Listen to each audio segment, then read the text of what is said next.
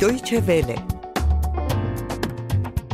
آواهای کم شنیده از دیروز تا امروز.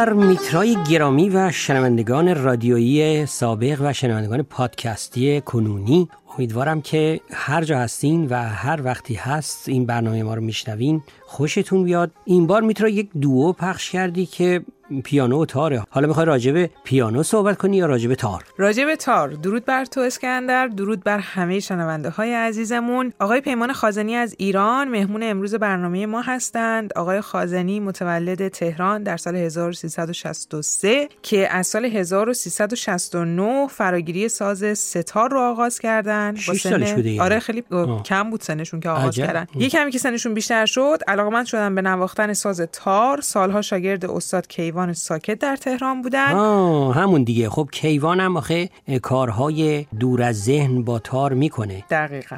و ایشون خب دیگه شاگرد خلف کیوان بله. ساکتی دیگه. بله. اولین اثر پیمان که بیشتر حالا در موردش امروز صحبت می‌کنیم در سن 23 4 سالگی میشه گفت منتشر شد. اما فعلا بریم در مورد جریان قطعه امروز که اسمش خاطرات یک روز پاییزی از آلبومی به نام شوخی هست از پیمان خازنی بشنویم. آلبوم شوخی قطعات مختلفی داره. خاطرات یک روز پاییزی از تصویری است که من یک روزی که به کوه رفته بودم و تحت تاثیر منظره های خیلی زیبایی داراباد بودم این ملودی به ذهنم رسید. همونجا ملودی رو سعی کردم بزنم حفظ بکنم. اومدم خونه پرورشش دادم. نوشتمش برای این دوئت و قطعه به اسم چون در یک روز پاییزی این قطعه رو ساختم نام قطعه رو خاطرات یک روز پاییزی گذاشتم. قطعه هست که خب تو این آلبوم خیلی خیلی مطرح شد بیشتر از قطعات دیگر شنیده شد و من احساس می‌کنم یه مقداری شاید پاپیولار ترین این آلبوم خاطرات یک روز پاییزی باشه. شوخی از شکلی از خاطرات نوجوانی منه. من در شوخی تلاش کردم پلی بین سنت و مدرنیته ایجاد بکنم. خب ساز من تار هست ولی من تار رو سعی کردم به شکل دیگر بنوازم. سعی کردم تار رو با یک بیان دیگه بزنم بر اساس آهنگسازی بکنم. و بتونم قطعی رو بسازم که در عین که با تار نواخته میشه ولی تار اون شکل ظاهر صرفا سنتی که تا اون روز خیلی از نوازنده ها با اون شکل نواخته بودن رو به یک شکل دیگه بنوازن. چون احساس می‌کنم انقدر در فضای سنت برای نوازندگی تار انقدر تجربه های متعددی شده بود. من سعی کردم این تجربه کمی متفاوت و متمایز از دیگر نوازندگان داشته باشم. و این شد که آلبوم شوخی رو منتشر کردم که در زمان خودش هم خود تونست بازتاب های خودش رو داشته باشه و موافقان و مخالفان خودش رو در اصل داشته باشه مجموعه.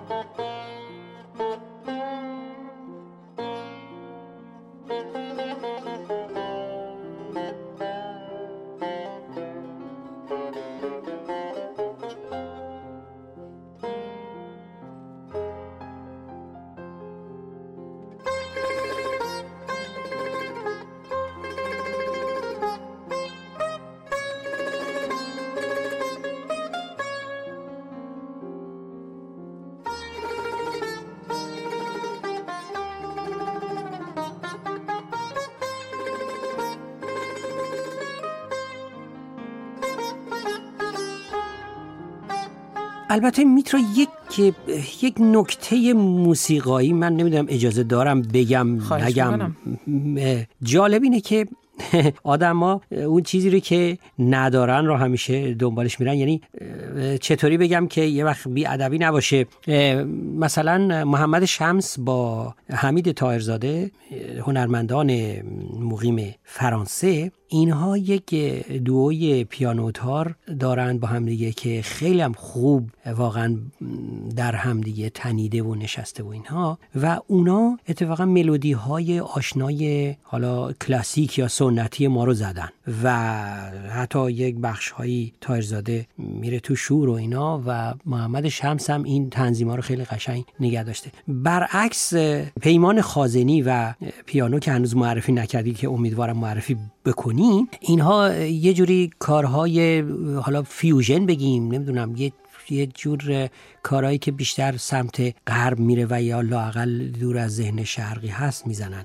یعنی درست اینا که خارجن چیزای ایرونی تر و اونایی که ایران هستن حالا به دید من یا به شنید من چیز خارجی تر می‌زنن. نمی‌دونم تو چطوری می‌بینی. شاید ولی یکم تفاوت نسل هم باشه اسکندر. شاید شاید. چون کار در ایران حتما خیلی گرفته دیگه ها شاید آره به خصوص آلبوم شوخی در ایران خیلی شنیده شده. اتفاقا من از پیمان خازنی عزیز در این برنامه خواستم که یه توضیحاتی به بده. چون دقیقا مثل تو که شاید نقد داشته باشی به این سبک موسیقی که پیمان خازنی کار می‌کنه اتفاقا منتقدان خاص خودش رو هم این موسیقی داشته. ولی اول من معرفی بکنم دو نوازنده پیانویی که با پیمان خازنی در این آلبوم کار کردن. آره آره اینا رو معرفی کن. البته یه یه پندی هم پیرانه من می‌خوام بهت بدم. خواهش می‌کنم. با اون لبخندات کوشش نکن. زهرشو بگیری که شاید تو نقد داشته باشی که بعدا پندم بده. خیلی خب بگو ببینم چی شد. بالاخره پیانیست معرفی پیانوی این کار رو دو نوازنده آقایان شاهد علیزاده و بابک بروجردی با آقای خازنی همکاری کردند. یعنی بعضی از قطعات رو بروجردی زده بعضیاش رو بله. علیزاده؟ بله. خب خوب کردن. اما اگر برگردیم به دعوایی که داشتیم کردیم همونطور که گفتم موسیقی آقای خازنی منتقدان خودش رو داره. یکی از انتقادهایی که به موسیقی آقای خازنی خیلی جاها شده این هستش که میگن که شما نوازنده یک ساز 100 درصد ایرانی هستین اما موسیقی شما 100 درصد ایرانی نیست. هدفتون چیه؟ این که می‌خواین با ساز ایرانی موسیقی رو خلق بکنین که غیر ایرانیه و آیا این برای مثلا شنونده غیر ایرانی جذاب هست اصلا یا نه؟ نه اصلا تلفیق که مسئله نیست. مسئله من چیزی دیگه است. اولا که من به این اشاره کردم که اون چیزی که آدم نداره رو دنبالش میره. دوم به این اشاره کردم که خب به حال به قول تو که می‌خوای یه جوری انتقاد به من بکنی گوش من شاید قدیمیه. من چی بگم دیگه؟ نه نه من متوجه انتقاد تو هستم. مونتا چون در واقع این مصاحبه قبلا ضبط شده و من با آقای خازنی در مورد این مسئله هم صحبت کردم. اگر موافق باشی بریم صحبتاشون رو در این خصوص بشنویم. بعد هنوز من با شما کار دارم. من همیشه این نگاه رو دارم که من یک ایرانی هستم. پس نباید از فرهنگ خودم فاصله بگیرم. من این شانس رو داشتم که حالا با ساز تار آغاز کردم. شاید اگر ساز من مثلا تار نبود یه ساز کلاسیک بود شاید الان موسیقیم یک جای دیگه داشته هام و آورده هام و اون انباشتگی که طی این سالها به دست آوردم یک سمت دیگه منو می‌برد. ولی امروز که من از کودکی تار رو به عنوان ساز ایرانی دست گرفتم من سالها نشستم ردیف ها و روایت های سنتی رو زدم. احساس می‌کنم که این موسیقی خودش در اون box خودش احساس می‌کنم که یک چاشنی به اسم نوآوری رو کم داره.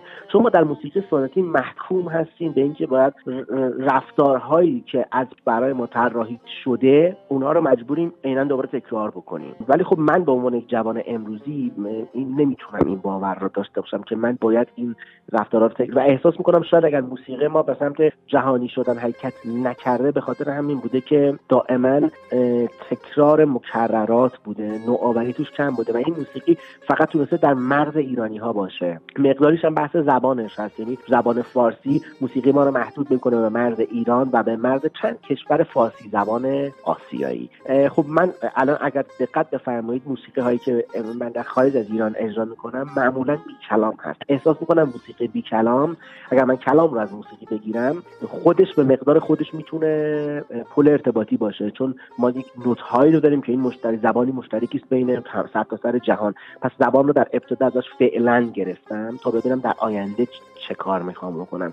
فعلا موسیقی بی کلام کار می‌کنم. یعنی موسیقی با کلمای من بیشتر در داخل ایران خیلی مخاطب و شنونده بیشتری داره. و موسیقی های بی کلام رو من من دارم تلاش می‌کنم به یک موسیقی به یک جنسی از موسیقی ایرانی دست پیدا بکنم که در عین داشتن هویت و اصالت یعنی اون ریشه ها ما ریشه ها رو حفظ بکنیم در کنارش بتونیم لباس بیرونی رو اونقدر تلطیف بکنیم اونقدر رقیق بکنیم که ایرانی ها بتونن از ریشه هاش لذت ببرن. غیر ایرانی ها هم بتونن از در از کلیت قضیه. یعنی کلیت قضیه براشون اونقدر جذاب باشه که بتونن این کلیت رو بفهمن. قاعدتا یک همچین نگاه و یک همچین رفتاری موافقان خودش رو داره و مخالفان خودش رو هم صد درصد داره. یعنی واقعا نمی‌تونه یک ایده همیشه رأی اکثریت رو صد درصدی داشته باشه.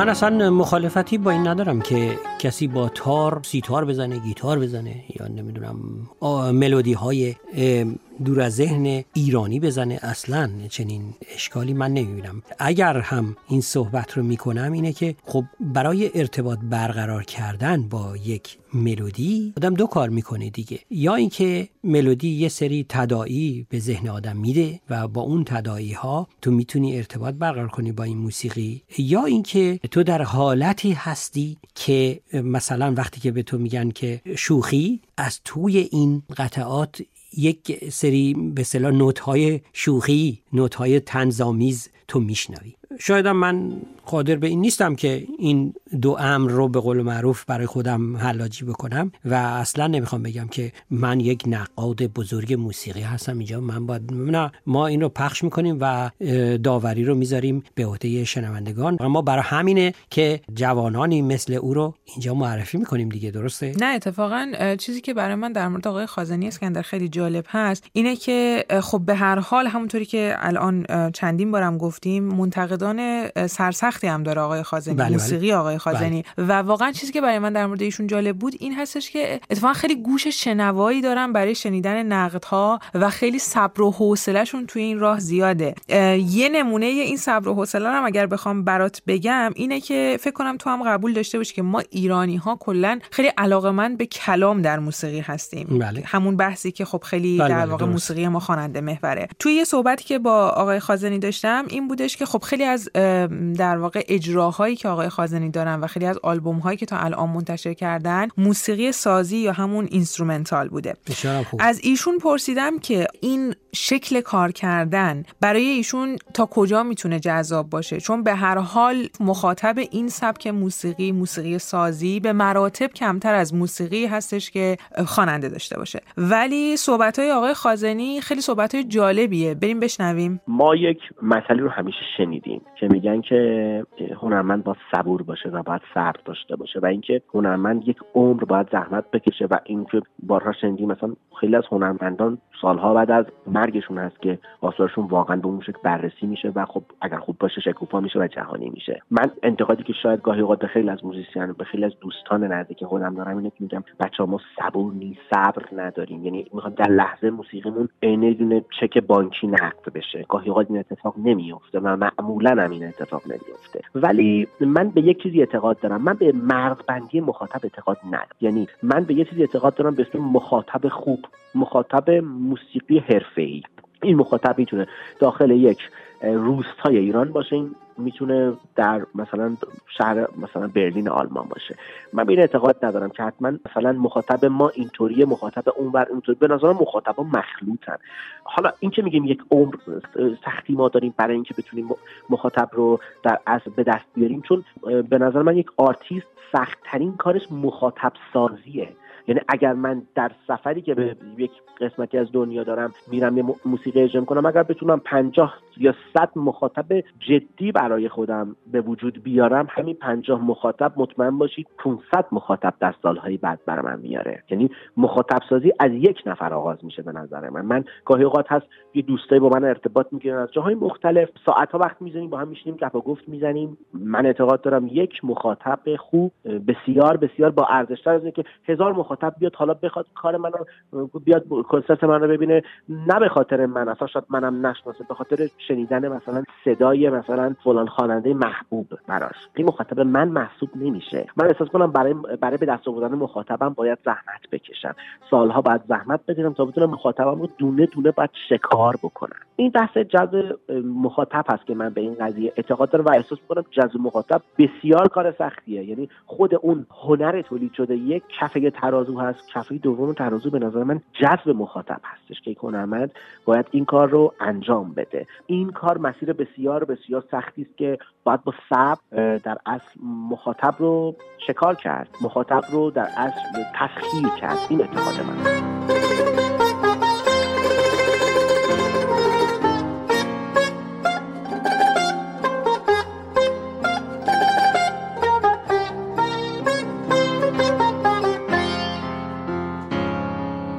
خب اینکه درباره تعمل صحبت کرد پیمان این حرف خیلی خیلی خوبیه خیلی درستیه ولی منم اجازه دارم که این تعمل رو پیشنهاد بکنم. برای اینکه موسیقی به نظر من موفق هست موسیقی سازی که منم خیلی شیفتش هستم که باید در کنار موسیقی آوازی ما باشه نه اینکه دیگه ما خواننده هامون رو به قول معروف کنار بزنیم و هی بزنیم تو سرشون مثل یه دوره ای که این نوازنده این کارو می‌کردن.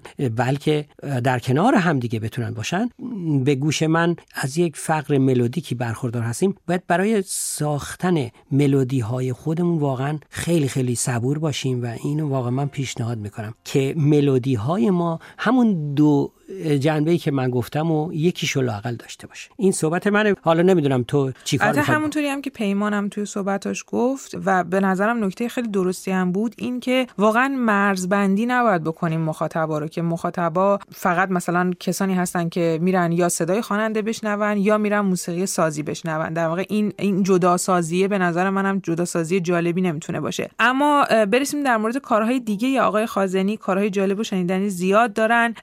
دوست دارم به آلبوم کجاست خانه باد اشاره کنم که موسیقی روی اشعار فروغ فرخزاد هستش که یک کار تیمی بوده و روند تولیدش حدود چهار سال طول کشید. این آلبوم رو خانم الهام پاوه نژاد بازیگر سینما و تلویزیون که فکر می‌کنم خیلی ها بشناسنشون ایدش رو دادن به آقای خازنی و اشعار رو هم دکلمه کردند آلبوم دیگری که دوست دارم در موردش از آقای پیمان خازنی صحبت بکنم به نام همهمه کاشی ها هست که یک تکنوازی هستش. از پیمان در واقع یک بداه نوازیه که از اشعار بزرگان ادبیات معاصر ایران تاثیر گرفته. های دیگه آلبوم پری چهره با صدای سینا سرلک آلبوم به یاد من باش با سالار عقیلی کار کرده بودند همکاری دارند با آقای علیرضا قربانی به اسم خانه آبی و خیلی کارهای دیگه خیلی تندیس بردن در موسیقی تئاتری که کار کرده بودن موسیقی فیلم کار کردن. خیلی به حال پرتلاش و پرکار در ایران فعالیت می‌کنند و فکر می‌کنم که شاید به زودی در اروپا هم اجرایی داشته باشند که اگر حالا صد درصد شد می‌تونیم از طریق همین برنامه خبرش رو به شنوندگانمون بدیم. دیگه چی مونده؟